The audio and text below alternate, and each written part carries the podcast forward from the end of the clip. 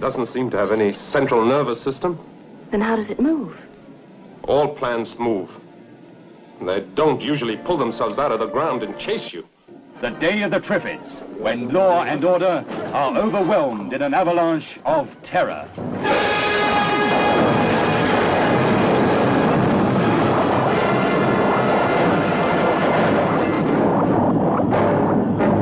Welcome to episode 17 of First Strike the Invasion podcast. I'm Siskoid, I'm Bass. and we're talking today about Swamp Thing number 81. It's true this time. It's true. yeah, it's true. We announced it a couple of uh, episodes ago, and then we, we I mean we took a break to talk about the uh, CW event. Which was invasion, and uh, we kind of had to. So you know, Yes, had to is the word.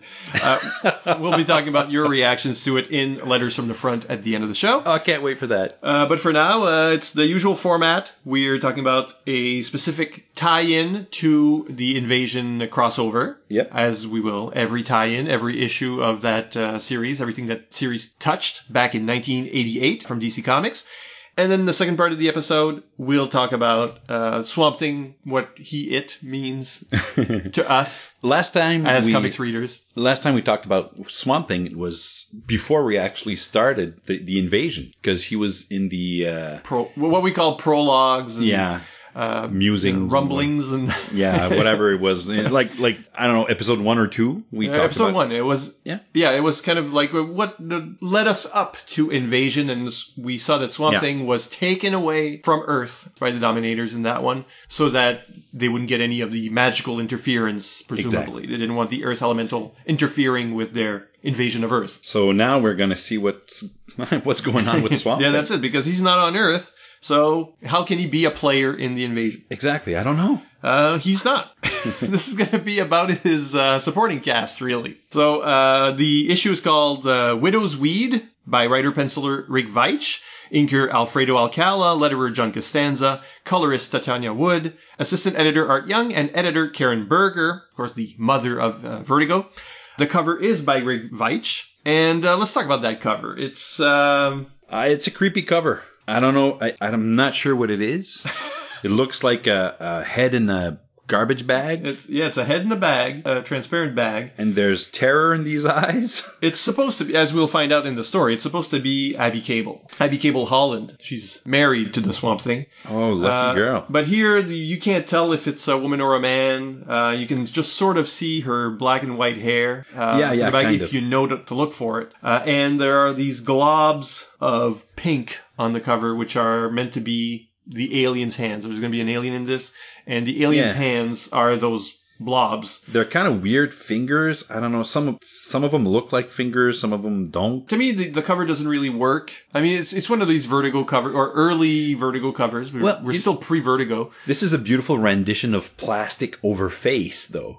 yes uh, yes uh, in that sense That's. yes But other than that, yeah. well, I it's- think there's like there's that which looks kind of painted, Yeah. almost, and then the blobs are really four Yeah. color comic book artwork. Yeah, I it's know. like there's two layers to this, and and they one of don't them is the- mesh. the- yeah, and the, the color of the hands, quote unquote hands, are are very flat, and you know the rest of it is very ren- rendered and yeah, that's very- it. That's I, I think that's why I don't react well to it. yeah. It's not well. It's yeah. Seeing that in the rack, I don't know how I would have felt. I mean, it's almost life size face looking out at the people from the from the store shelves. I, eh, I don't know. Yeah. But Swamp Thing is supposed to make you feel a little edgy, Yeah, well, it's, it's I'll have a story about that later.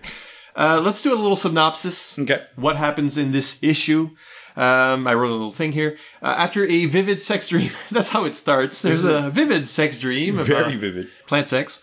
Uh, the pregnant Abby Holland wakes in a tent with Chester Williams, a friend of the family, to the harsh reality that the home she built with the Swamp Thing has begun to rot and collapse in his absence. They fear that it may mean the Swamp Thing is dead. While they explore the husk of the treehouse, an alien intruder slaps cuffs around Abby's wrists and puts a bag over her head. Oh, there we go. There's the Yeah, cover. That's that's the bag.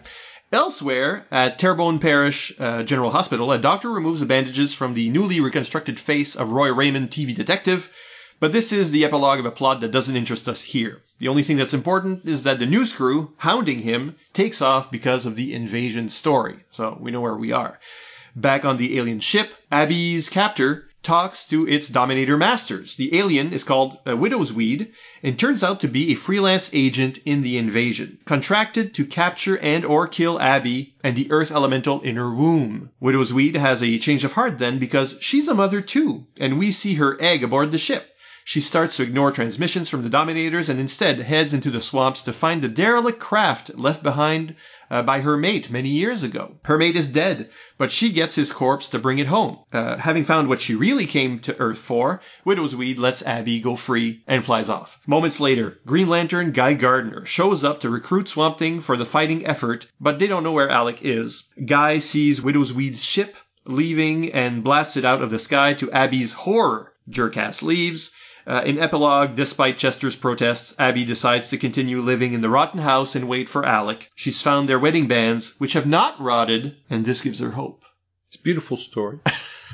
It's a very unusual story. It's- Very it's, unusual. a side story to the invasion because it does not feature any of the Alliance aliens, exactly. but shows that the Dominators have, are using off aliens, other aliens in this thing. yeah, some like uh, bounty hunters or something like that. It's it's very Star Warsy, you know. Yeah. they're, they're getting Boba yeah, Fett that's, to that's go like a bounty yeah. hunter. Yeah. Uh, that vivid dream. Yes. That vivid sex dream is kind of weird because part of their foreplay slash sex thing is breathing on one another because he breathes out oxygen and she breathes out CO2. Yeah. And, and they have this exchange, this very weirdly intimate exchange with a lot of teeth. And it's kind of weird. The book really liked to do that. I mean, the, how originally Swamp Thing and Abby was that was al always a thing, and it was this weird, more of a Frankenstein's monster or King Kong, Okay. Feyre kind of kind of thing. Okay. You know, the the, wo- the monster with a, uh, a heart of gold, and then the, the woman is drawn to him, and he's drawn to the woman because of her. Yeah. You know, it's Beauty and the Beast. But then it gets physical. Uh, yeah, and in the comic in these later days, they really well later days. I mean, the '80s on, they- they started really well. What would this relationship be, and what would this physical relationship be? And obviously, he's lot of put his moss. seed in her Yeah. because she's pregnant. So there's A you lot know, of pollen and, you Yeah. know, And then- slimy stuff. and that weird sex dream is like there- there's quite a lot of watermelons and uh, yeah, a lot of fruit. uh, pumpkins.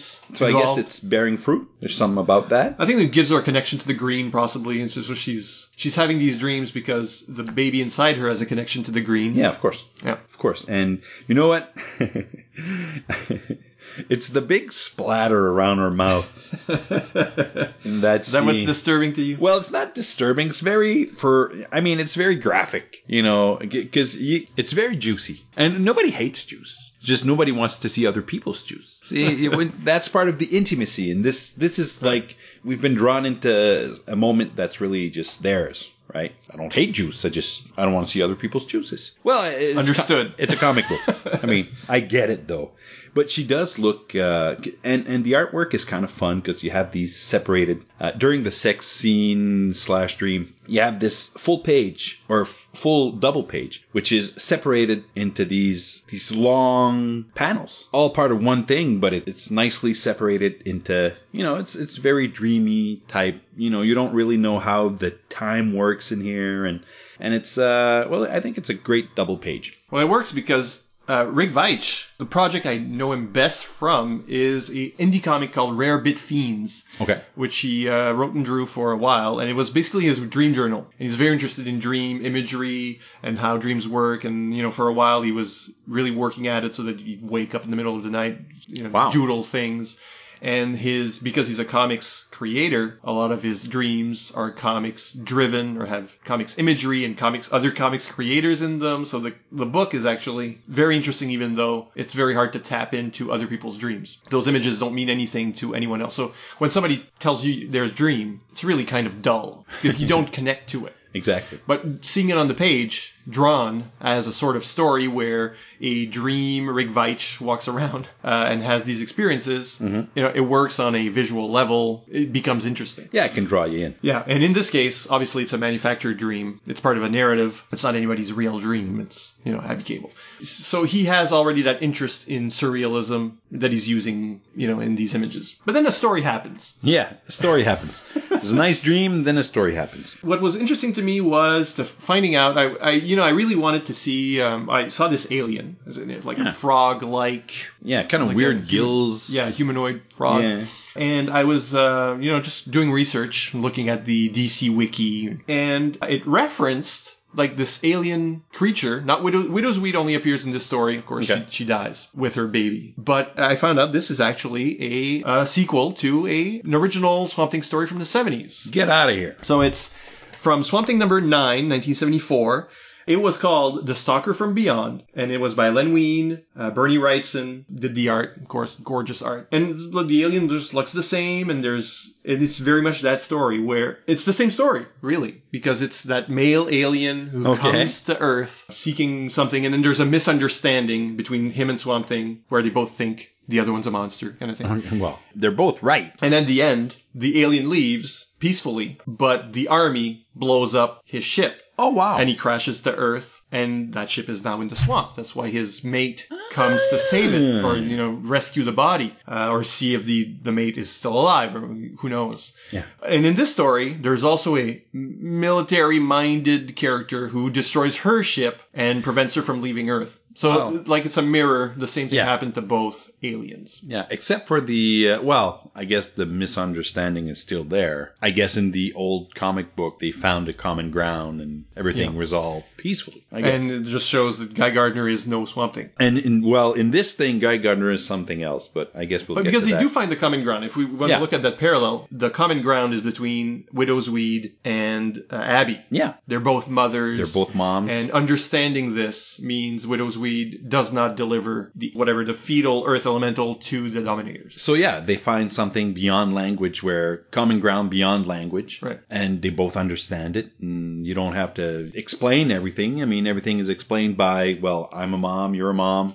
We're not doing this. It's kind of interesting that looking to do this, you're telling Rick Veitch who's working, it's very bizarre because he's working on a mature reader's comic that really, you know, I'm thinking of the kids who are collecting all of Invasion Yeah, uh, and presumably have access to a comic book store because uh, this was not a comic that was sold on the newsstand. yeah, it would have been quite difficult Yeah. to find. You know. Yeah, no, impossible. I, Yeah. you know, I, I at that time only had newsstands to work from. I was uh, all of seventeen in Edmonton, so you know, you you had. You didn't have that in Edmonton. We didn't have a comic book store in Edmonton. Still don't have a comic book store in Edmonton. No, I there don't still think isn't. I mean, it's a small town. It's like ten thousand Yeah. people. And so so. Well, still. that's not a comic you're, you're gonna want to have or try to get, you know, in that situation. But say, say you do have a comic book store in town, you're trying to collect the whole of Invasion. You can't get this because you're underage, Exactly. and many stores. Yeah, this is I a don't know mature how reader stores figure the maturity, but I've, you know, uh, when I moved to a town, you know, for college that had a comic book store, which was here, I saw, you know, the shop owner take mature readers' material out of the hands of teenagers and said, "Well, no, I'm sorry, but you'll need a parent to come and buy this for you if uh, you really want it." Wow. And I Very don't know- responsible. I don't know what the age was, but he knew his Yeah. customer base. So that 15 year old or that 16 year old, I'm not sure, could not buy a mature reader's title in that store. Well, if you're a regular buyer and if you're collecting everything from Invasion, I mean, he probably knows you. You're not. Yeah, exactly. It's not your first time in the store. Probably seen you before buying Archie. So there are chapters you can't get. There are. So it's very bizarre that they would let a mature reader's title participate. Just Well- as far as branding goes. yeah, because it's there's more branding than actual story in this from Invasion. Because this is a standalone story. I mean, you could take out everything from Invasion and It would still work. uh, you only need another reason to come to Earth, but that could be just looking for her mate. But I right? do like that Veitch having that challenge, you know, how we can't really participate. And, and anyways, he sent something away. Yeah. so Swamp Thing's not really in it. So how do we get Oh, this. this in- yeah. So he looked back at the old stories, the older stories, and there was an alien invasion story. There was one. Yeah. So let's redo that one or, you know, link to that one. That one time, that one alien that really does exist in Swamp Thing's world. So that's an, I thought that was like an interesting. Well, it's uh, it was definitely probably a huge challenge and trying to keep it into continuity. Bravo, Mr. Veitch. I never would have thought that this was a the mirroring of a you know a seventies comic book at No. all because it doesn't feel like a seventies comic book really. I don't know what a 70s comic book would feel like, but uh, but, But it you know, was the rise of horror comics. Yeah. You know, th- th- there's like the, the first rise of it, EC Comics and all that. But I mean, in in the mainstream, in mainstream superheroes type books, yeah, it was probably 70s was like Tomb of Dracula, Werewolf by Night uh, over at Marvel and all that. Even Yeah. Ghost Rider, Morbius, you know, they had these. Yeah, they had horror themes. Right. So late yeah. 60s, early 70s and for DC was Dead Man, was Swamp Thing, was uh, The Spectre coming back. There, you know, Yeah. uh, all thing House of Mystery, House of Secrets, all Okay. books that you can hear about on the Fire and Water Network. Thanks to Ryan Daly and his guests uh, over at midnight, the podcasting hour. So Oh, yeah, that's I'm, a I'm going great to plug this and then play the promo later. But um, he's covering uh, all these, and I'm sure he'll be doing this issue in due time because uh, that that 1974 issue because that's pretty early in Swamp Thing's career. I- well, I hope he does. I want Yeah, to he listen will. to it. He will, but this is the sequel to it. Okay. Now Well, it's a, it's been a long time for the sequel there. it was uh, 14 years. 14 In the years for a making. sequel. So this is like the train spotting of uh, of comic books. Train spotting like Aye. 14. I think it's more than 14. She's been a while, hasn't she? Yeah. What about Guy Gardner in this? I mean, th- Oh. that's that's if we were to do this without Invasion, we would not have Guy Gardner in it. And again, if you're a Guy Gardner fan, This uh, is of very, a certain age, you could not have bought this comic, and perhaps you wouldn't have wanted to because Guy is Guy's always been a jerk, but This is a bit much. he's a bit murdery. Uh, well, yeah, he feels like you know what? It kind of feels like he's he's not supposed to be there just because he's weirdly huge, and I don't get that. Yeah, no, he's Just, just he's just hugely drawn. He's like, Abby and Chester are up to his waist. Yeah, and they're they're probably smaller than that because he's in the background and he's bigger than them who are in the foreground. It would he's- seem to work if he were like you could be flying, but it doesn't work at the- as far as perspectives go. No, it so doesn't it's work. like there was something else there, and then he, uh, you know, uh, Rick was told you've got to draw a Justice League member on there. Yeah, and and, And even then, how about could have been, you know, I don't know, Martian Manager might have been a better choice. I, Martian Manager wouldn't have destroyed the ship. that's right. I mean, then you got to find somebody who would destroy the ship with one blast, and who would do that without even knowing what's in the ship? But I can't even imagine who would have been there in the original idea. If uh, you It know, has to be a villain. It has to be, and- and they could have put a because there are some villains, I guess, in the invasion. Uh, I guess, there should be some villain. I mean, that would have been a great time to bring in some kind of villain. yeah. a Lex Luthor type villain with a huge suit or something, or you Yeah. know, I don't know who it could have been, but even for Guy, I mean, he No, just it's- blasted it. I mean, he It's just strange. he just blasts it out of the sky with no real knowledge of what's in there, how many people are in there. He just explodes it. It just he just destroys it. and it makes sense for him so much but i mean it's it's a big downer of an, of an ending you know, because of widow's weed's empathy towards abby then we have empathy for her Well, yeah, and he's he does, hasn't just destroyed an alien mercenary no, he killed the mom, um, and her egg Martha, Martha.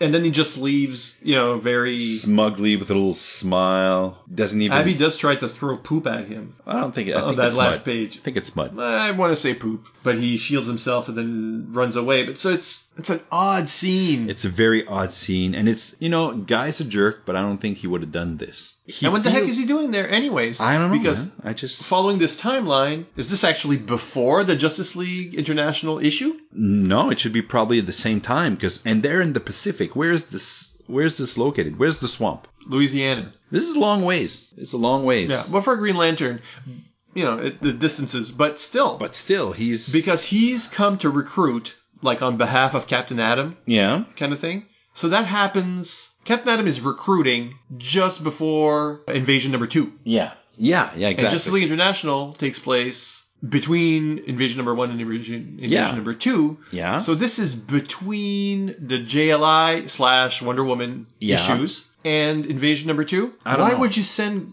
Guy Gardner? To recruit anyone, and as we'll see next episode, we'll be looking at Captain Atom and Yeah. how maybe he starts recruiting people. And we see Captain Atom recru- trying to recruit Superman in the Superman issues. We've seen that already. Yeah, it doesn't seem like there are other recruiters going around. no, really. And why? And would you tell Guy Gardner to do it? I guess Maxwell Lord's a bit on top of this. So Yeah. Max would send people. he could be. He could be. So, say, you know, Max would say, okay, Guy, go get Swamp. What's the connection? Why? Probably- Why send Guy Gardner to to find that swamp monster in. So it's it's all a bit. It's kind of weird. It's, it's I think it was forced into the crossover. they, maybe they were thinking maybe I'm just I'm, I'm spitballing here, but maybe they were thinking Green Lantern, the Green. Maybe it's connected Yeah. somehow, but it's not. It doesn't Really? feel any better than that. It's not. I mean, it, and it's not a mystical type Green Lantern. It's like I mean, it's not Alan Scott Green Lantern, Right. which is which is kind of a mystical, magical. I I, it, it, I can't see really the connection, So I like this story, but I hate the ending. but the ending is It's you know, it's it- clanky. It would have been normally it should have been just the army coming in and blowing up that ship, and you get the same effect and a better mirror to the original story. Yeah. It even feels even feels like guy is actually enjoying blowing this thing out of the sky and uses the invasion as maybe an excuse to do it because he couldn't do it if it wasn't an invasion then it would be murder but now he's like a soldier and you know in wartime soldiers they don't commit murder they you know they they fight for a just cause so it kind of feels like that but he has this weird smile at the end that makes it not okay. I, I it's kind of weird. I just I, I just didn't Because like it. even that, because at that point he's being informed Yeah. by Abby and Chester that exactly uh, he's killed a friendly alien, but he, you know, he doesn't care. he doesn't care. And and I'm I'm reading right now. I've been reading a lot of GLI Right. because uh, you know because of you and uh, and I'm in in there and. I can't. I don't. I won't apologize for that. No, please do not. But I mean, Guy's a jerk, but he's not a murderer, you know. And you kind of enjoy Guy when he's taking on Lobo in these, you know, in Yeah. these comic books, and he's you know going toe to toe with another badass, and y- you kind of enjoy him. But this is not enjoyable. Uh, No, it, it just doesn't feel like it should have been him. no, really. Even art wise, it's Yeah. weaker. So, eh, I think as an invasion piece, it's weak. As a an alien versus Swamp Thing supporting cast story, Yeah. it, it looks good. It's you know, Yeah. it's it harks back to, to other comics. Absolutely. Yeah. Any You- final thoughts? Uh, actually, you know what? Maybe, just maybe, uh, Rick Veitch knew that this comic book wouldn't be, probably wouldn't be in the, the whole collection for everybody. And maybe that's why it's kind of a side story Yeah, for type sure. thing. And, you know, and a lot of people probably wouldn't notice even Guy Gardner in there. And, you know, they probably just shoved it under the, the mat or something, you know. They just shrugged it off, but eh, we're reading it and reviewing it. But it's, of course, it's course. 20 years later. And anything we scrutinize for a show is obviously Yeah. going to fall apart much more easily than if you're just reading it as part of your weekly haul. Of course. We understand this. Uh, we'll take a small break, Small break. play you that uh, that promo from Midnight that we were talking about, and then when we come back, we'll talk about Swamp Thing's entire comic book career, The thing. uh, or really his connection to us as readers. Stick around.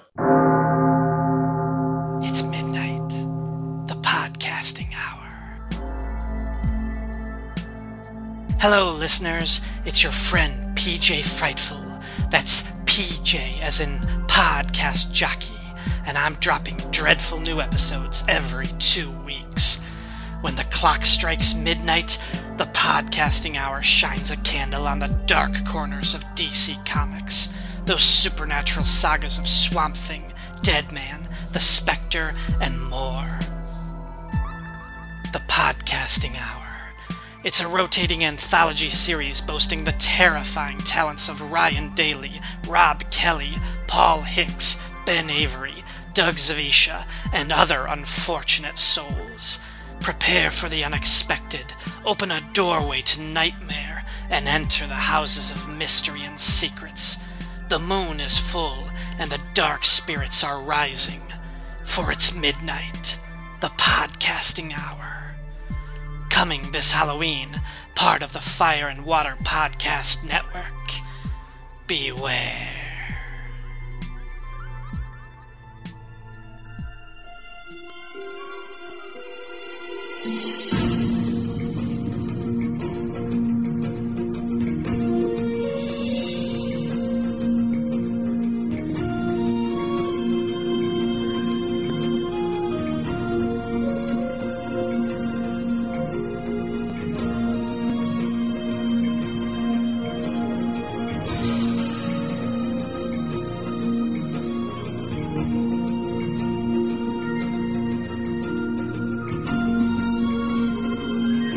The swamp is my world. It is who I am. It is what I am. I was once a man. I know the evil men do. Do not bring your evil here.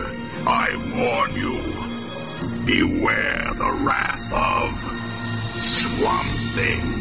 We're back. We're talking about Swamp Thing. Yeah. What is your connection to Swamp Thing? It- it's I not really just, have none. just these the two issues we read. Ba well, yeah, basically, I, I know the movies, nothing. the TV show. I haven't seen any TV show. There's a TV show? There was a TV show based on the movies. The only thing I know is that Swamp Thing is the one with the messed up nose, and Man Thing is the one that looks like a weird. There's a weird trunk type thing on him. Um, they both have a thing in their, and they're not made of rocks. Um, they it's, live it's in that swamp. fun. It's that fun thing where the the creators of Swamp Thing and Man Thing used to be roommates, and then Yeah, yeah, yeah, yeah. somebody I, left. to I heard something about that. Yeah, they're just like scribbling notes and or left notes. Or they they don't know who Invented. who invented what uh, Yeah. the idea. uh, You know, And you know what? That's because they great. came out like a month from one another. Yeah. So uh, that's funny. And but that's they're very great. different. Yeah. Uh, they're both horror characters, but they're very very different. Where Swamp Thing has a, a mind and thoughtfulness, and it's existential. Yeah. While Man Thing is mindless. It's the same same idea. A scientist, you know, dosed with chemicals, falls into a swamp and becomes a monster. But uh, Man Thing is a force of nature. He walks around and he sees other stories, basically. So the horror stories happening around Man Thing, and then Man Thing usually just a witness and then an agent. He's drawn to evil Okay. and then uh, he burns the person that the evil person, so the evil person gets their comeuppance. Okay. That's usually how a man thing story Yeah. works.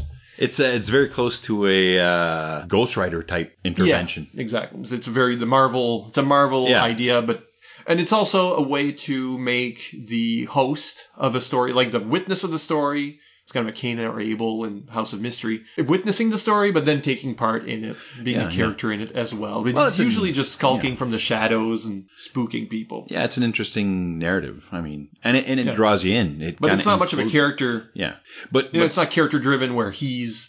Yeah. So he's always assembled a sort. There's always been a cast around him of characters that you're sort of following. But with Swamp Thing, he is the main character, yeah. uh, despite having a strong supporting cast. And I mean, I know that Swamp Thing is uh, incredibly powerful. He's he's an elemental, so basically a force of nature.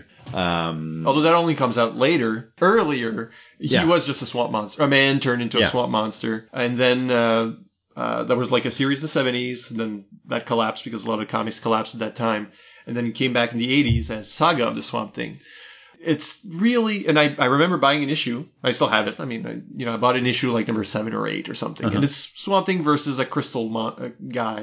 So it's it was Swamp Thing versus other monsters. so Muck versus crystals. Right. Like like that original story we talked about was um, Muck versus gooey alien. Yeah, So it was a Muck lot, from Muck from versus Muck. it was a from lot the- of monster versus monster, and Which- then, which uh, is fine. And then uh, Alan Moore took it over. Ah, so it's written by Monster. Uh, My monster turns into something else. sorry, I'm just kidding. They're Alan but- Moore fans. No, I- this one of the best stories Alan Moore ever wrote. Really, is the Anatomy Lesson, which was that first Swamp Thing issue where he changed everything. Okay. So instead of being a man who was turned into a monster or a plant, we find out he's really a plant who believes he's a, a man. So it's Okay. like the when he dissolved into the swamp, like Swamp Thing isn't plant around his skeleton. You know, He wasn't turned into a plant, but his consciousness seeped into the swamp and was used as a sort of elemental force like the elemental forces turned his consciousness you know to animate its golem Okay, being, so right? so basically, it's nature being inspired by the human form to create a human form type nature thing. and giving it the consciousness or a copy of the consciousness of the man who just died. Okay, so So Swamp Thing re- come, remembered. uh, Uh, he learns this. okay. you know he finds out that all this time he's not Alec Holland. He's he's Swamp. been a swamp creature. He's been he's been a plant, and he's only believed okay, he was Alec Holland. He had Alex Holland's memories, so he believed himself to be Alec Holland, but he wasn't. So there's like a big existential crisis. Uh, and then Oh, wow, this sounds a lot like eh, Chucky the Murderous Doll. it's kind of that. you think Chucky was uh, maybe uh, inspired by uh, Swamp Thing? I don't know, but his consciousness fell into a doll, and then he wasn't the killer from before. He became actually Chucky. But was he still the mind of that killer, or is has, has he always been the doll who remembers himself to be the killer but isn't, and the killer's dead? I think it's I think it's the energy and the the doll that wants to be the killer. I don't know what it is. So it's but like this. I'm fucking infamous. You know, so basically, Alec Holland is dead, and his soul is in the afterlife. So Yeah. how can he also be here? He's he isn't. It's it's a plant with those memories. It changes the whole dynamic. Well, and then of of course, Alan Moore goes pushes it to the mature reader's side of things. And I remember buying that that Crystal Monster issue in the early '80s. And then my kid brother, you know Dan, I know Dan. yeah, Hi Dan. my kid brother at the time was uh, six, Okay. Yeah. uh, and uh, he enjoyed that comic. Okay. you know, he, he looked. he- I had few comics at the time. I don't think I have that very that many. So he would like flip through them, and he he really liked that concept. The, you know, the swamp monster. He liked monsters, well, who doesn't? and uh, so he said. Uh, so I said, "Well, is there a comic you you'd like me to buy?" And then What I, a great big brother you were. well, you know, it was for me, but uh, is there something you would like to, Yeah. to read? Yeah, I could also I could buy it, and you can read it. So when he, he said Swamp Thing. He said Swamp Thing. I bought a another issue of Swamp Thing, issue thirty two, I want to say. Anyways, it's the one with the um, it's the necrophilia incest issue. Oh well, that's wonderful. That's great. There's also bestiality in there.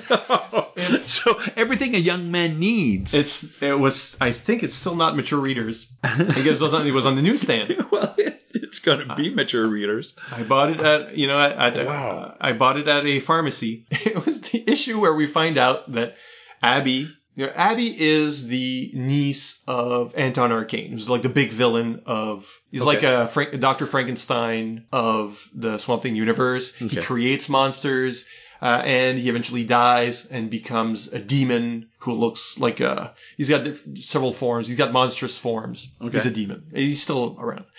And um, Is she still her his niece? yeah. And so Swamp Thing is is having a relationship with the niece of his greatest enemy. So she's really Abby Arcane. We'll call her Abby Cable because she married a guy called Matt Cable. So Matt would have ver- various permutations and eventually become like uh, you know the raven on the Sandman's shoulder. Yeah. That's actually Matt Cable. Okay. Wow. He dies and be- reborn as a crow. Anyway, that's weird. uh, vertigo.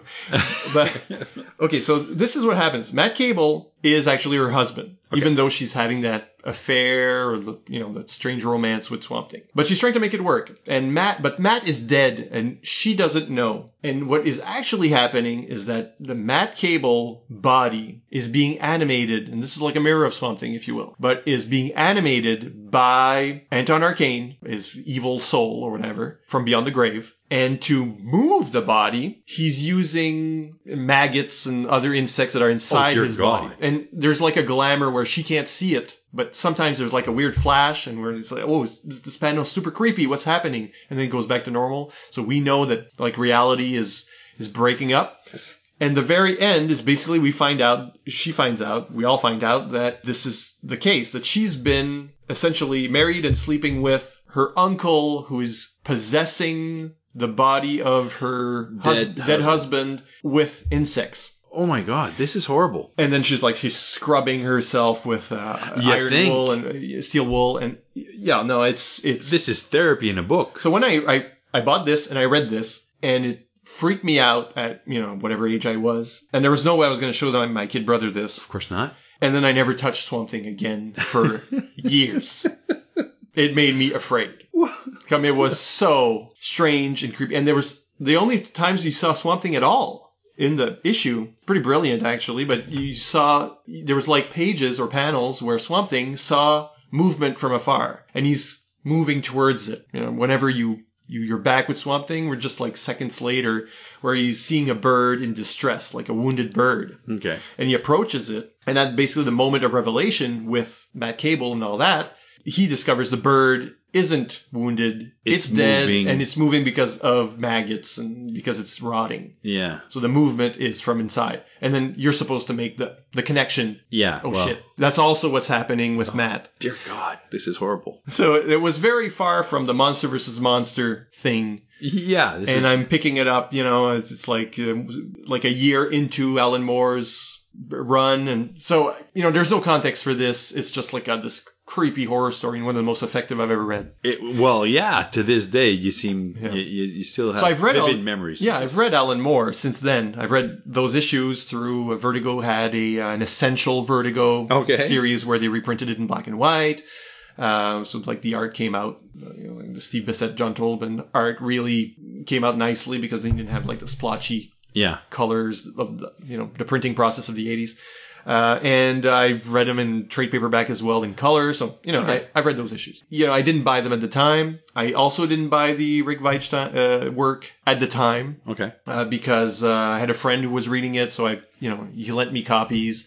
And this is where Swamp Thing goes after this, where you know he's sent to another planet, and then he tries to return through the green, Yeah. and find his way back to Earth. But then there's like a tra- time travel element, and you see Swamp Thing in different time periods visiting Earth and trying to come back to both our time and our world. And this will kill off the Rick Veitch's work on on Swamp Thing because it ends fa- quite famously or infamously with uh, a story he wrote but was never published, even drawn probably, uh, where um, Swamp Thing meets Jesus. Oh wow. So that was, you know, I guess Karen Berger, the editor, said fine, and she was building the Vertigo imprint, even though it wasn't called that yet. You know, she was managing the the British invasion, as we call it, Yeah. all these the Grant Morrisons and the Alan Moores and the uh, the Pete Milligans and all these crazy British writers from 2080 and all that. So she she greenlit the thing, I guess, but higher up, it was like, no, We're not doing we this." are not. They should totally do that right now, though. It probably would be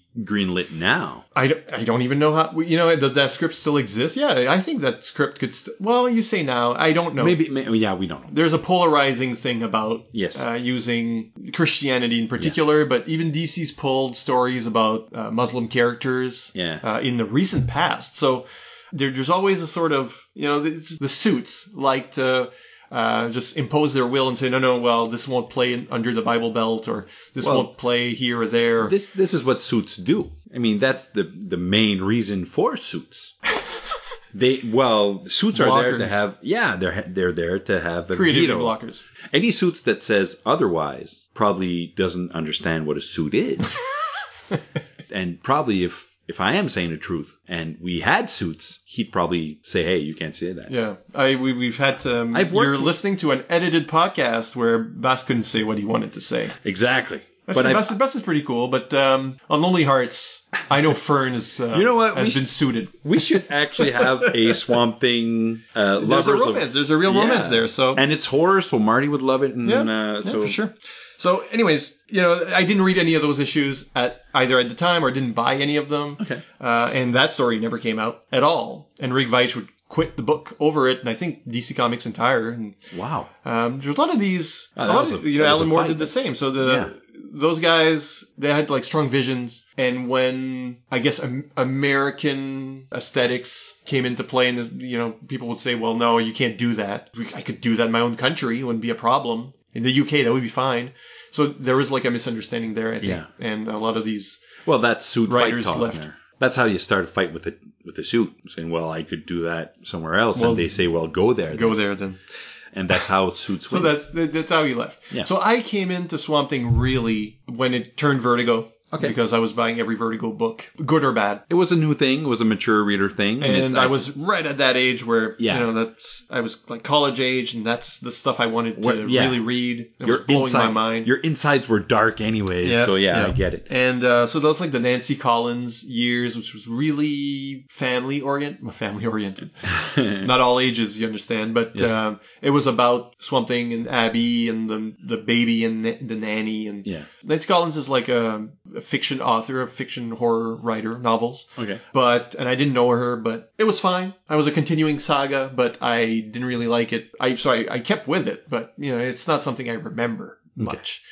Uh, and then came the um, the Mark Miller run, Okay. which was really kind of ghost written by Grant Morrison, in my opinion. Ah, those years. Yeah, Grant Where the- Morrison. these guys were tight and Yeah, they, they like they Yeah. they but were both credited on the first four issues, and then Mark Miller took us to the end. yeah. And it's possible it's all Mark Miller, It's possible. but it's also possible there's a lot of Grant Morrison either influence or outright rewriting, or because they had that kind of relationship at the time. Yeah.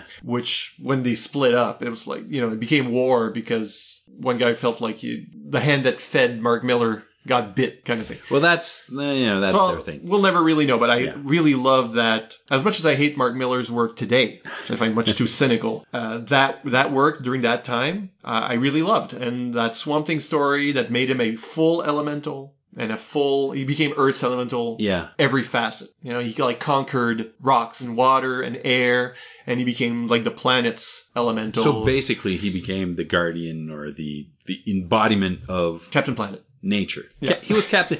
He was cool, Captain Planet. Did he have a mullet?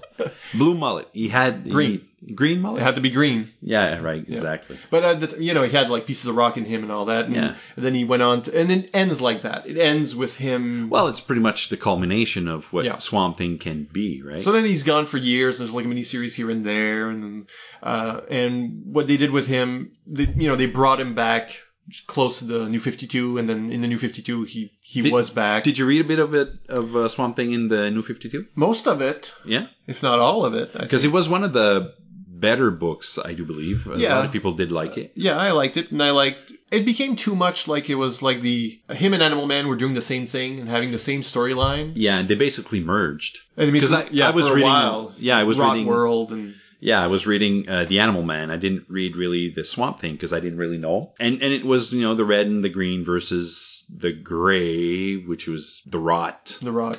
It was good. Yeah. And they had great Yeah. art on Yeah. both books. There was a lot of that, and and it was mirrored on Earth too with the other superheroes where They also had a great. Yeah, because the Green Lantern, Alan Scott from the New 52, was uh, fed by or created by the Green. Right. And that was the mystical aspect of Alan Scott. It wasn't like a meteor or whatever it was uh, in the. Solomon Grundy's like great. Or, And you know, yeah, Solomon Grundy was the rot or the gray. And it kind of all fit, but uh, in the New 52, I think it was just a bit too much. There's a strange thing when you're trying to recreate something because originally, so okay, somebody thinks up of the green and the Parliament of Trees and all that. Like much later, somebody says, "Oh, let's tie Animal Man's powers to something similar." The red. Okay, so the red and it's like animal consciousness or Yeah.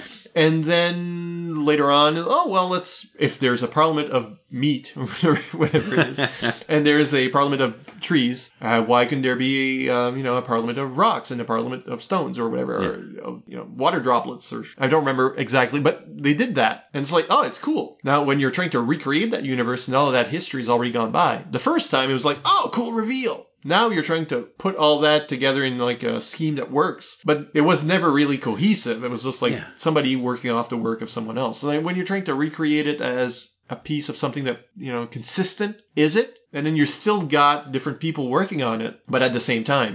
So is the rot the gray? Is, it, is that the same thing because Is it? it's got a Yeah. different name? Uh, and it became distracting in Earth 2 because you've got Alan Scott's going to be the green. Okay, who's the red? Who's the who's red? the animal man of the bunch? Exactly. and there wasn't one. It's just you're creating expectations. Yeah. Anyway. It was it was weird. It was really weird and I mean and the gray was like death, but Rod is not death. No. Rod and- is is a And transformation. I think it's in the Rick Veitch earlier Rick Veitch Yeah. issues that there was the gray in Swamp Thing, not the rot, but the gray. the gray. and the gray was fungus. Okay, I can see that. So Cuz rot is basically fungus. right, right, exactly. So it's a form of life, but Yeah. also an unlife. Yeah. So it's interesting. It's a- And it's a not- it's transformation. not a plant. It's not a vegetable, and it's not an animal. It's No. like this other thing. So that made sense and was you know an interesting concept. But then when you're bringing back the gray or bring back the rot, and it's like you know why are you calling this like two different things? Yes. Are, are they the same thing? So eh, It, it was weird, it was clanky. I didn't like it really. I, I thought it was interesting. Like like you said, the the reveal was like, "Oh, all right, this is a new thing and this is and it didn't really pan out and it all ended." Which is not a bad thing. But I think Swamp Thing remains a strong character. Yeah. I think he's got, like that, that long history still has that core concept, even though he's transformed, he's been changed from a man turned into monster to plant remembering itself as a man to elemental. So we're getting really epic with it. Yeah. Uh, and then back to monster, and then back to, and then you know, and having a di- really a sort of dynasty kind of thing with like elementals before him, and then meeting Yeah. former swamp things. That's all very interesting to me, like that that bubble world. Well, it is. It is, and it's a it's it's a nice way to give nature a voice and a, a perspective. and like you said, I think it was one of the better New Fifty Two series. I think it was. for being a bit on the side as well, um, you know, and still working with that relationship with Abby. Arcane's still a strong villain, so s- you know, Swamp Thing stories remain interesting, and I think not very dated. When I reread the '74 issue for this, it felt like a 1980s issue for that matter. I mean, it felt of a piece with the rest. It was the Len Wein Swamp Thing, but it still felt art and story still felt of a piece with the rest of the Swamp Thing. And it's like this this is a series that even though it's got different permutations and different writers to it, they all brought something interesting. And you always felt you know it's surprising the longevity of basically a Marshman. You know, it's like Yeah, this is weird. what? Why is this? And- he's, he's had movies. I mean, it's And it's how is- bizarre, but this character has had movies at a time when they really probably couldn't really You know what? you know achieve it visually. they probably could, Imagine it today. They could probably achieve it today. Well, they And can. There's like there isn't there like a plant monster movie coming out soon. I don't know, but they're if they ever do a uh, a Swamp Thing movie, it's probably going to be horrible. This I've is never, not have just- you ever seen the Man Thing? Uh, I movie? haven't. I No, haven't. ha- neither have I. It was it was It's a too B much. movie. It's too much of a B movie. I'm not really a B movie type guy. I can see. I can watch. You know what? I can watch B vo- movies like I can. I can watch professional sports. I wouldn't do it by myself because I don't. I don't enjoy it. But I would enjoy it with people who enjoy it. So if I ever watch B movies or anything with uh, Vin Diesel in it, it has to be with somebody who really enjoys it. So that way, I can kind of get into it and kind of figure it out. Well, a lot and of have this is fun like with it. laughing together and making comments. Well, of and- course, and and and knowing what's going on because B movie people they they love their B movies and they understand it, and I just don't get it. I'm like the girlfriend who can't understand a first down in football, so you have to explain it a little bit, and you know I get it, and then I can enjoy it. But I would never do it by myself. I wouldn't even try it.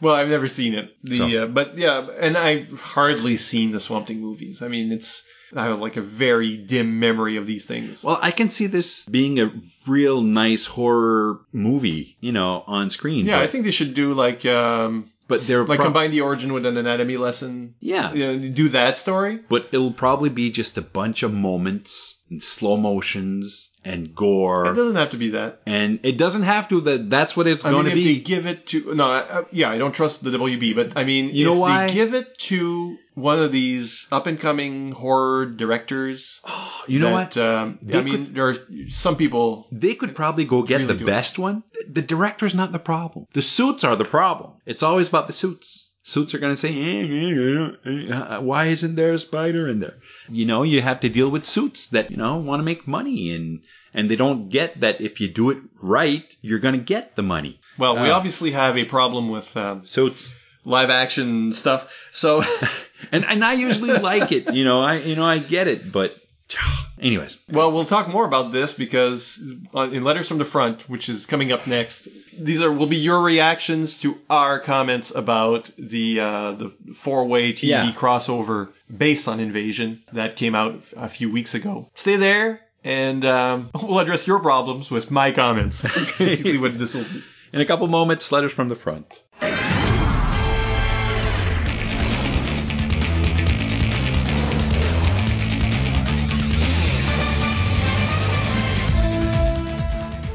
Two hundred and twenty-nine different characters spanning the galaxies of the Legion of Superheroes, presented across seven comic book issues. A new miniseries as part of the Who's Who podcast. To handle this many characters, the Irredeemable Shag is bringing in a ringer, or maybe we should call them flight ringers. Who's who in the Legion of Who's who in the Legion of Who's who in the Legion of The Superheroes? Legion of Who's who Superheroes. in the Legion of Superheroes? The Legion of Superbloggers team up to present Who's Who in the Legion of Superheroes, a three episode miniseries in 2017, part of the Who's Who podcast on the Fire and Water Podcast Network. Long live the Legion.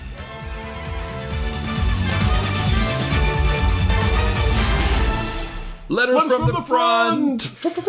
We're talking about episode 16's comments about that episode, which was the CW. The invasion. The from invasion crossover between Supergirl, Flash, C- yes. Arrow, and Legends of Tomorrow. What what we probably would have called an invasion. An invasion. An invasion, not invasion! Exclamation point. well, uh, But, you know. many people took us to, well, no, took me to task for. yeah, because I kind of liked it because I You liked liked, it. I, I I like to be. Let's not underplay your liking it. No, I, I liked what they could do with what they had, uh, but it wasn't invasion. It just wasn't. Right. It was an invasion, and I still hate naked aliens because I do not buy naked aliens. and I, I, for for, for laughs, I over disliked it. Oh, you were great in this. Uh, well, not everyone thought so. So well, everybody should like it. Go listen to it I again. broke the internet. um, maybe just the network. I broke the network uh, on this much more than I did when I tried to be very complimentary towards uh, Batman vs Superman Mm-hmm. when we did a Fire and Water All Stars. I tried to find the good in it, and but the other guys, Well, they didn't hear the conversation we had about Batman I, versus Superman. I really detested. yeah, Batman you versus hated Superman. that with a passion. but I did like some elements of it, and that's what I tried to bring out in that podcast, which still was pretty polarizing. It Oh, yeah. went against the Fire and Water Network's motto, which is "Find your joy." So if it's not joyful, don't talk about it. If you don't have anything nice to say, you know, Yeah. shut the fuck up. So, I, so this was the case where yeah. uh, I perhaps went a bit negative. I don't apologize for it because No, I do please think don't. there's like there are weaknesses uh, Please in don't. that, uh, but I did not hate it. no, no, no. We get it. We get it. I like these shows, so suck it. But so here are the people I'm telling to. No, and and this show as a whole, you know, we kind of, you know, I think you kind of fed off the, the the fact that I kind of was playing the good cop and you were playing the bad cop.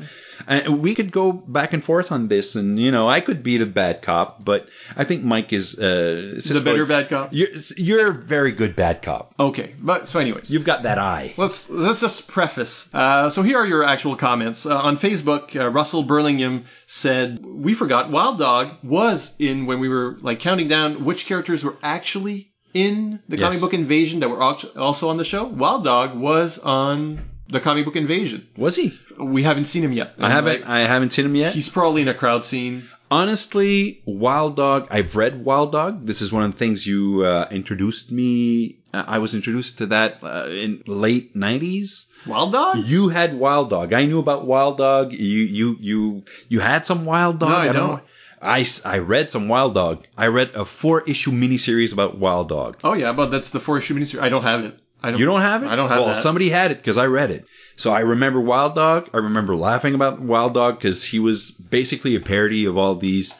Uh, vigilante. yeah, and he was and Gr- grim dark. Yeah, yeah, and but he's also a very Yeah. Any one of us could become wild dog. Exactly. Just, like take you know their- our hockey equipment and exactly, and he was like I don't I don't actually have hockey No, equipment. It's it's Canada. You can find hockey. I could equipment find hockey within the one kilometer Yeah, it's radius. Casey Jones and the Exactly. Teenage Turtles. And I think we were talking about Katie, Casey. I don't know. I can't remember if it's you, but I remember reading the four part miniseries. And you know what? I don't think anybody cared about Mad Dog bad, back then. I think Mad Dog on the CW is much more important and uh, better developed than the Mad Dog from the four part miniseries. But, you know. I've read like three comics with Mad Dog in them, and apparently one of those was in, was Invasion, and I don't remember him from it.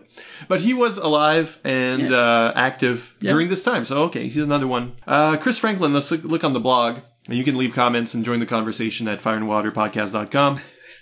Chris- what? you're probably going to get beat up on this. Uh, Chris Franklin says the pro. Well, he no. Chris is you know one of our partners, so uh, he's rather more complimentary. He says the pro and con back and forth on this was quite a bit of fun. That's what it was meant to be. I'm somewhere in the middle. I think the magnitude of this crossover highlighted some of the weaknesses of these shows. I think in general, the showrunners seem to be stretched too thin these days. Flash this season has been far weaker than either season before it, in my opinion, with the same melodrama dug up over and over after Flashpoint. And uh, he also says, overall, I enjoyed it, but it wasn't these shows at their best by any means. Hopefully, the next one they try to pull off will benefit from this trial run. Well, yeah. Yeah, of course. And obviously, I mean, it's very hard to do this, even in comics. it's never been done in TV. I mean, c- can you remember any show be doing a four but not four. Buffy and Angel used to do like a little back and forth sometimes. Yeah, okay. Uh, Star Trek. Um, did Star Trek ever do it? Well, they had two shows. Yeah, there was like. Well, there was- No, no. That really is like guest. star- They never crossed over into the same there's, storyline. there's never a same storyline thing. I mean, you had, I mean, of course, Bones was on like the next gen as an old man. yeah cameos, but but uh, it's n- yeah. it's not a But even Deep Space Nine and Next Gen, when they touched, it was just like Yeah. there wasn't a real Yeah, there- there uh, wasn't. crossover. No, So I mean, this is unprecedented. I- Is that a good word? Yeah. I mean, maybe it's unprecedented. I, I'm not sure anymore. Unprecedented. It's And unprecedented. It's never been done before. So it, I mean, that's that's incredible. So that's not yeah, an yeah, issue and, though. and even in comics, I mean, Yeah. we're we're hitting like weaker issues, issues that don't fit very well in Invasion, like like the Swamp Thing issue this Yeah. time was basically what Arrow did because Arrow was very tangential to the story Yeah. that episode. So it was a great episode though. Sure, and just like the Swamp Thing was like, like a Exactly. nice comic, doesn't really fit very well in Invasion. Does it advance the story of Invasion very well? Eh, no, Yeah, no, And So- there's a lot of uh, you know suspension of disbelief. Uh, I mean, uh, a lot of these things are the same. Like, why? How do we know where we're going? Well, these things are all the same everywhere, no matter who's done it. Really, really, alien ships are the same. Really? It's like like a shortcut. Yeah, it's Yeah. an It explanation, happens a lot. but you know, you have to say, all right, this is what happens. Paul in Casey says uh, the first 11 minutes seem to be devoted to complaining about not keeping up on the show, then being spoiled about events that are going to happen. You can't have it both ways. I- Yes. I, believe I can't have it Y- both ways. yes, yes, we can. That's that's a misconception. No, I can't have it both ways because I wanted to do this show.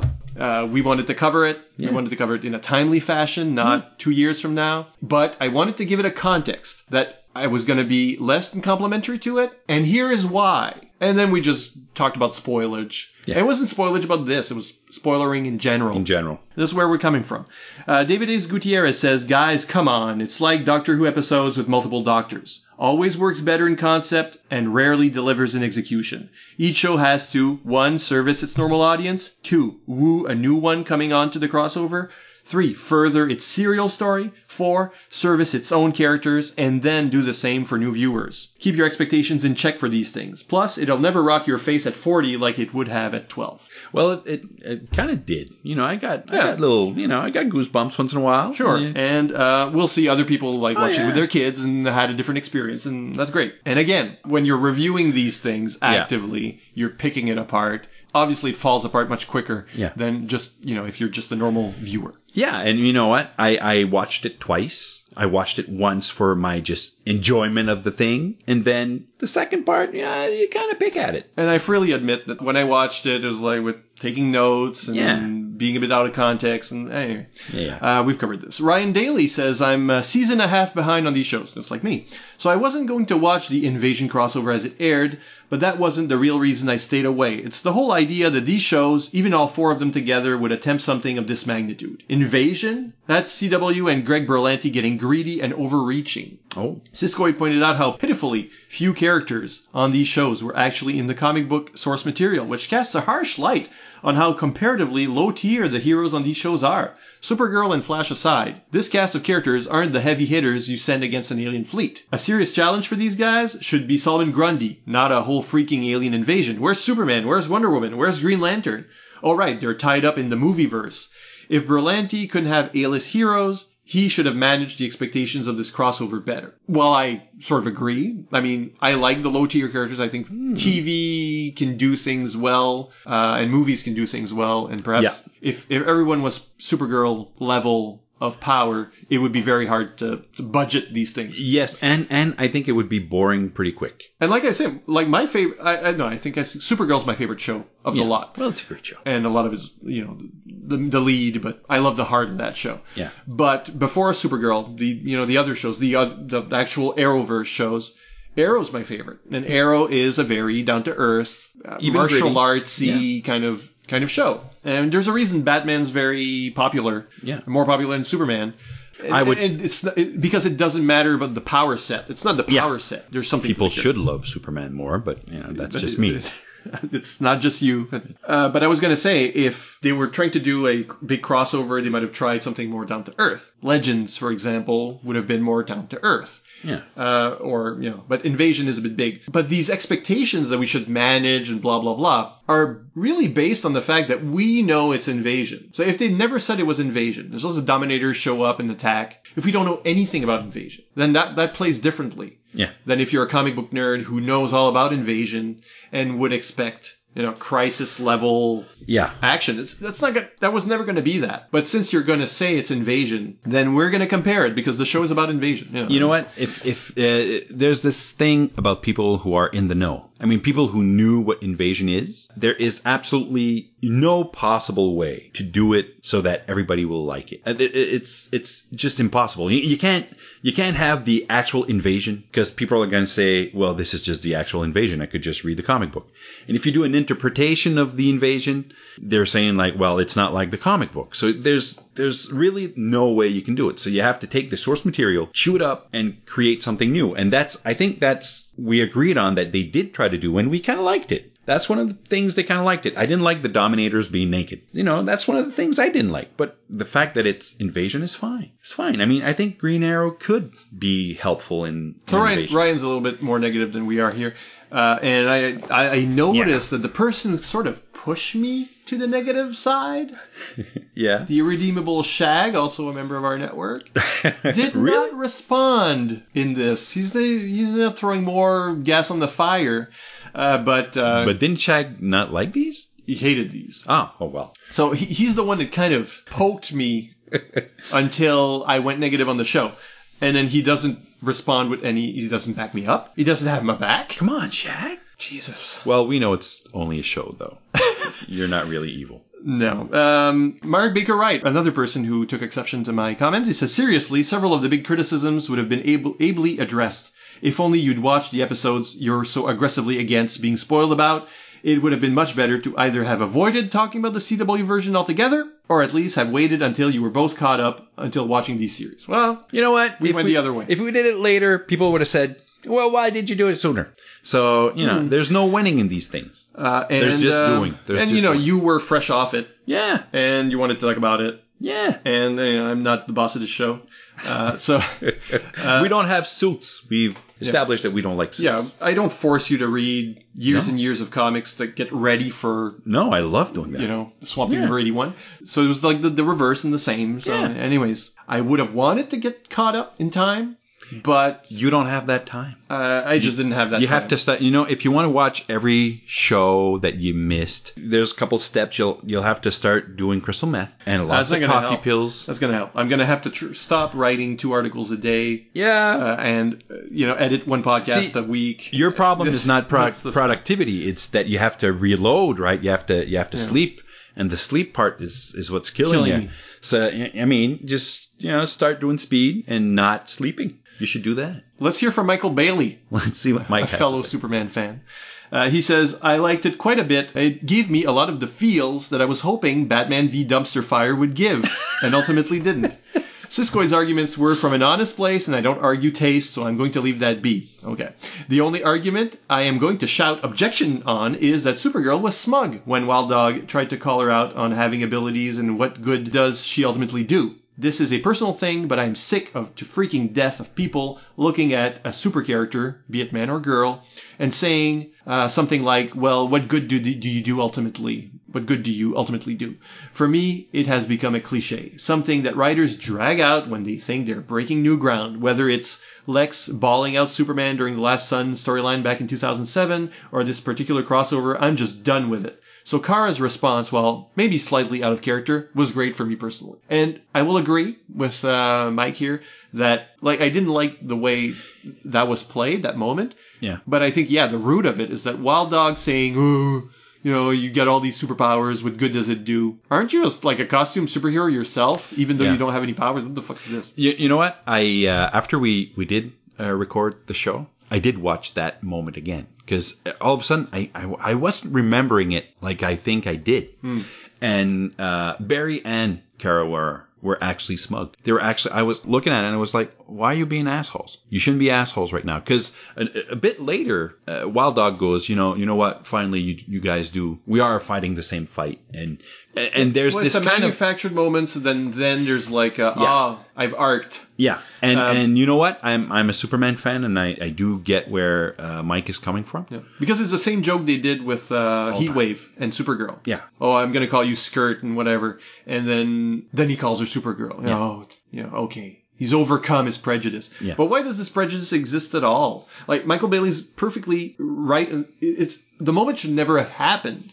Because why is Wild Dog moaning and bitching about super, you know superpowered characters, and why is this his issue with them? His issue should be it's too easy for you. Yeah. Because I, you know, we're doing it without powers, so you're, I don't know, maybe you're you're less careful, or I don't know. But the point shouldn't be what good do you do. No, exactly. And uh, well, yeah, that's it. Ange says, I think I enjoyed this way more than either of you for a couple of reasons. And then he names four. That is not a couple. That is a couple of couples. Uh, he says, first, I watched it with the eyes of a 12-year-old, 12-year-old Ange. Uh, I mean, there was live action Justice League running across rooftops towards an alien army, and not just big name Super Friends characters, but people like Vixen, Steel, Heatwave, Wild Dog. I was so floored by the fun part that I just glossed over the plot holes that you could fly the invisible jet through. Uh, second, he, sa- he, he thinks uh, Melissa Benoist as Supergirl is utterly charming, can do no wrong. Totally She- agree. She is. That scene where she and Flash beat up the cyborg villain, literally acting like a tag team in wrestling, might be my favorite scene of the whole thing. It's It was great. that's cool. It was great. Um, third, I watched it with my kids, who were on the edge of their seats the whole time. I did watch it with my kid too. Yeah. Yeah, and he liked it. Okay, good. Uh, and four, it says, I finally, and finally, I couldn't help but compare this to the dreadful Zack Snyder universe. uh, I get the sense I would rather watch this version of a league than that one. You know what I really liked, and this is way stupid because I used to have the superpowers action figures, You mean the, like, yeah, with Yeah, super- the action. Yeah, exactly. I have And- several still. and this Star Lab annex that looked like the the Hall of Justice. I mean, I, I had a smile every time I saw it. oh, I just yeah, the loved Hall it. of Justice. I just loved it every time. Yeah, it every was like this. Is, did they introduce that in Invasion, or no, it was it was there before? I, was it? I don't really remember it before. Maybe it was there. I don't know. I didn't. I didn't. Okay, so when when everybody shows up at the Hall of Justice, that was like the first time they ever used. I that? don't know if it's the first time. I that's where I I mean, saw I mean it in first. Flash, you watch Flash I regularly. I watch Flash regularly. I never seen it. oh wow, well, we should have talked about it because that was cool. Well, it was cool. All right, they put it on the posters Yeah. for Invasion, as I thought. Okay, and then the way they just like, oh yeah, it's Maybe- I guess maybe they were I saw it. explaining so many things. I thought the explanation for it was just like a recap Yeah, thing, but but uh, maybe it was like new information. I- if, if you know, let us know. let us know because I'm really I'm really not sure. But it felt like this was the first time really I Yeah. I It's just the acknowledged inside of a warehouse inside, but um, Yeah. But the exterior is like, yeah, that's that's the Hall of Justice. Yeah, it really Pew, was. pew, pew. Uh, Daniel Budnick says, uh, lo- love the episode, and he underlined uh, lines he liked. Uh, then we got some Facebook likes and shares from mm, Jason Pope, Sean Emmons, Clinton Robinson of Comic Comics Blog, Mike Hargreaves, Rob Kelly, Ryan Daly, Roger Preeb, Robert Ward, Grover L. Welsh, David Foster, Chris Franklin, Shag Matthews, who calls it the podcast that inspired the CW crossover. Uh, Cosmic Cat Comics, Andrew Leyland, Tim Wallace, Dale Russell, Sam Lowe, Abel Padilla, who totally agrees with Bass on how DC's villains are much more fun than Marvel villains. it. Yeah, high five. Heroes battling villains is always more fun with DC. Hear that, Warner Brothers? Okay. Max Romero, Nicholas Brom, David is Gutierrez, who says Mr. Bass hates the people of Thanagar. Racist. Which, by the way, we did put you to. uh, We did have Yeah, a we did. challenge last time that we should find a good one good Hawkman story to give Bass, no more than like three or four issues worth of something. Nobody gave any suggestions, and I haven't really worked. I on don't it. think there are suggestions. All right. I think everybody agrees that Thanagarians are horrible, horrible people. Jury's, it does. It no, does. the jury's still out. it does sound racist though.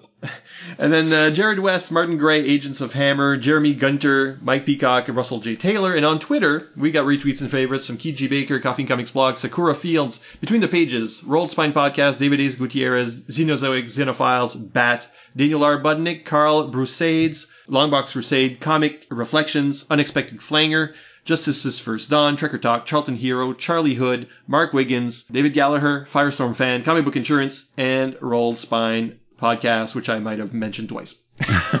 well, you were on there, right? Once. Yeah. Once.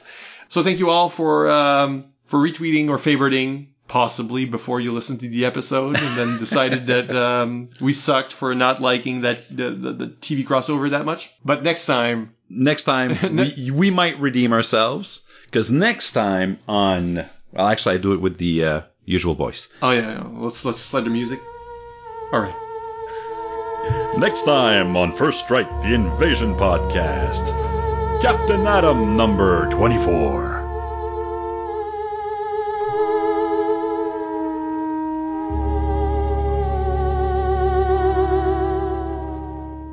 Yes! In your face, lady!